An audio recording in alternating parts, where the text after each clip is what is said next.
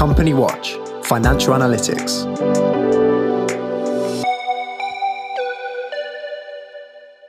Hello, and welcome to the eighth episode of our Company Watch Coronavirus podcast. I'm Joe Kettner, CEO of Company Watch, and I'm joined by Nick Hood, Financial and Commercial Risk Analyst. Hello, Nick. Good morning. We're recording this episode on Friday, the 15th of May, and we've finally got an update on two things which we've been talking about over the last couple of weeks. So, today we're going to focus on the Corporate Insolvency and Governance Bill. And this is due to begin its emergency passage through Parliament imminently. Now, we hoped that we would actually have the, the, the actual bill in front of us, but it still hasn't been officially published, despite Nick and I being on the Parliament website, clicking refresh anxiously over the last few days. But there has been some quite um, detailed briefing on what is going to be included. So we did think it's worth talking about that. But the caveat is that it's not an official announcement yet, so things might change. And then the second issue is the trade credit insurance guarantee. Treasury announced on Wednesday that it will temporarily, temporarily guarantee B2B transactions supported by trade credit insurance. Now, the details of this are still to be announced, but the intention is that it will be in place by the end of May and will run until the end of 2020. So we'll have a look at those two things. There's a few bits and pieces on the international stage that we'd try, quite like to talk about if we if we get time. Um, but I think the the corporate insolvency bill is going to be our our main focus for today. So Nick, over to you.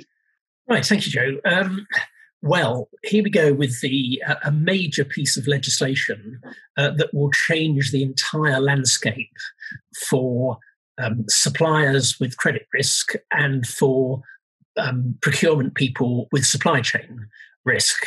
Um, the best detail we've got of this is from a briefing by one of the top journalists um, in the business world, Mark Kleinman at, uh, at Sky News, is a much broader set of proposals. So the first thing uh, that's being trailed is the moratorium procedure, which is a 28 day initial, possibly 56 day um, stay on any sort of action against companies by any creditor. But you have to be uh, solvent, don't you? That's, you have to be that, solvent. A... So you're talking about a company with a cash flow problem, not a not a terminal insolvency yeah. problem. Um, and alongside that, which is much more worrying, I think, for our audience today, is that there's what I'm calling a supplier lock in, because the bill also says that when a company goes into moratorium, suppliers are obliged to continue to supply on the existing terms. They can't cease to supply and they can't change the terms, except by agreement with the company, obviously. And that's and, again on the basis that the the um, the company that's gone into moratorium is complying with the agreement thus far. Yes, yes, yes, indeed. The only uh, get out for a creditor is if it can demonstrate that continuing to supply would cause hardship to its business, but frankly, very difficult to very difficult to prove. To prove, and of course, you're right. Companies have to pay the their debts while they're in this procedure, but you might be 55 days down the line with supplying them when they put their hand up and say, "I'm really sorry, we we can't pay," and the whole thing gets gets pulled. So mm. that's a worry. Um, there is then um, uh, a provision for what I'm again describing as the poor man's scheme of arrangement. This is a very um, old fashioned type procedure, normally for changing the rights um, and entitlements between classes of creditors or shareholders. Right. There's now it's it's been called in the bill a restructuring plan, and the issue here for suppliers is that there's a cram down procedure so that if the support for the restructuring plan reaches certain um, thresholds, then dissenting creditors are obliged to go along with it. Uh, it you know, it's a little bit like a CVA, if you, right. If you like. Yes. Okay. So that's three. Um, the fourth provision uh, in the bill, if it is as we think it's going to be, is the suspension of wrongful trading sanctions, which again we know about. The fifth and the sixth are something that seem to be new. We know that already landlords are um, prevented from issuing winding up petitions. Now, the bill, or as trailed and as briefed, appears to suggest that this is being extended so that no creditor of any sort in any industry can issue a winding up petition. Wow, that I mean that's a big change, a isn't big, it? big if, That a it- big change. But it gets worse because what the um, uh, the briefing also says is that all statutory demands issued against companies since the pandemic started, I think the 26th of March, lockdown, but we're not sure, will be temporarily voided until the end. Of, so you can't uh, issue a winding up petition. You can't issue a statutory demand.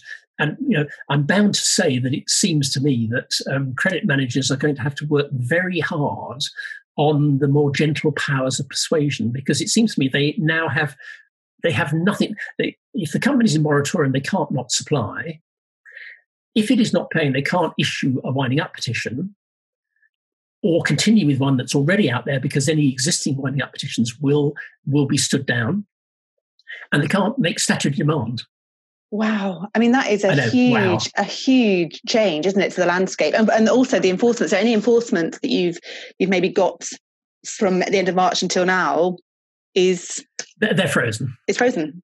They're frozen. Uh, they haven't gone away, but they're they're they're um, they're frozen. And of course, just think about this slightly broader. We'll come back to the last two provisions, which are less relevant to this.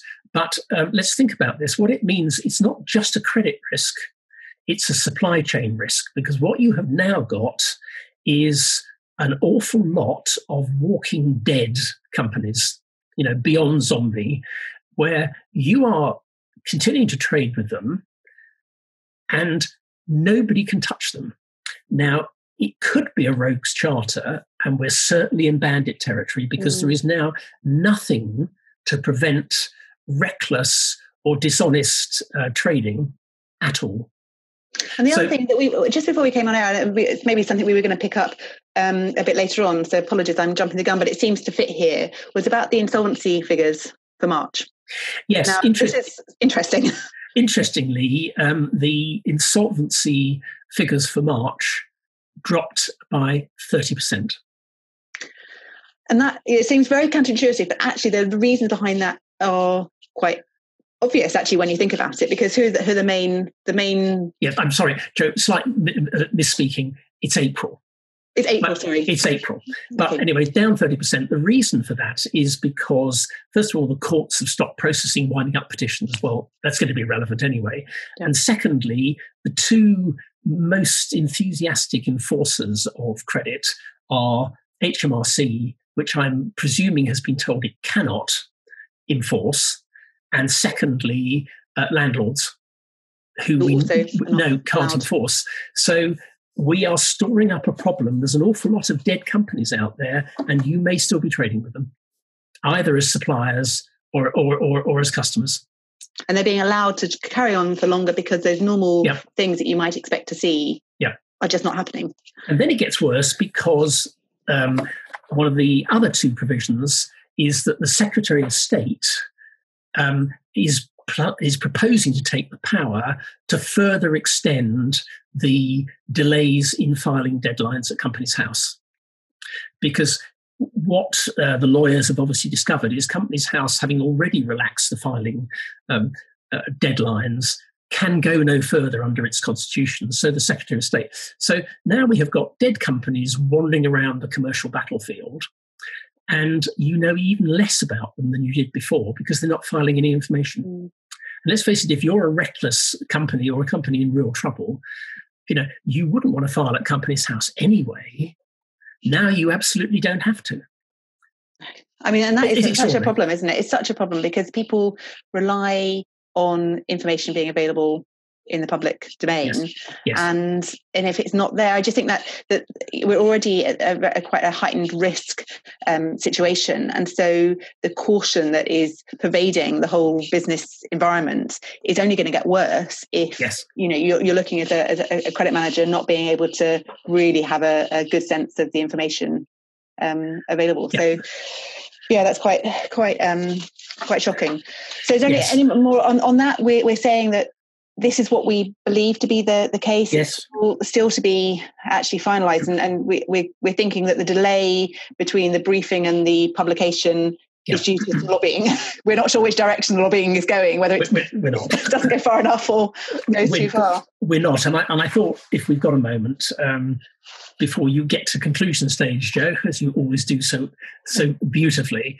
Um, I, I, just wanted to invite everybody to th- look uh, to think a little bit wider than this. Not everybody is trading within the UK. Now, what I've picked up, because as an ex-insolvency practitioner, I'm still plugged into lots of information feeds, is over the course of the pandemic, as it's developed, more and more countries have started to go down pretty much the route that we've just been describing that the UK is of ring fencing companies from action by creditors. And this has been going country by country. I think it started in Greece, it's certainly in France, and it's in Germany. Um, and in fact, it's got to the point where Russia this week has passed a decree saying that there will be no enforcement action by any creditor against any business for six months. So what I what I'm saying here is that if you have got debt in Europe, and, and it goes beyond Europe, but let's call this Europe for now, um, then you need to check very carefully because you may have exactly the same problem with an inability to enforce that you're now facing in the UK when this bill goes through. And um, we, we, will put details when this is this is finally released um, for you to refer to. But there is um, a great organisation called Insol Europe, which is, I believe, publishing um, a regularly updating matrix of the restrictions on creditor enforcement action across Europe. Um, and, and, that also, um, and bear in mind, it's not just creditor enforcement, the obligation to file for insolvency in all these countries is being relaxed just as it as it effectively is here. So it's a really, and that's a, that's such a, it's so difficult, isn't it? All these different jurisdictions having slightly different mm. um, different rules. But we'll, we'll, we'll try and find the link and, and make that available to, to people. Thank you, yeah. Nick. Yeah. That's, that's a really useful um, a useful thing. So I suppose the other thing we we haven't really talked about the the trade credit insurance. I, I touched on it in my introduction. Um, obviously we'll need to find out a little bit more about the, the details there.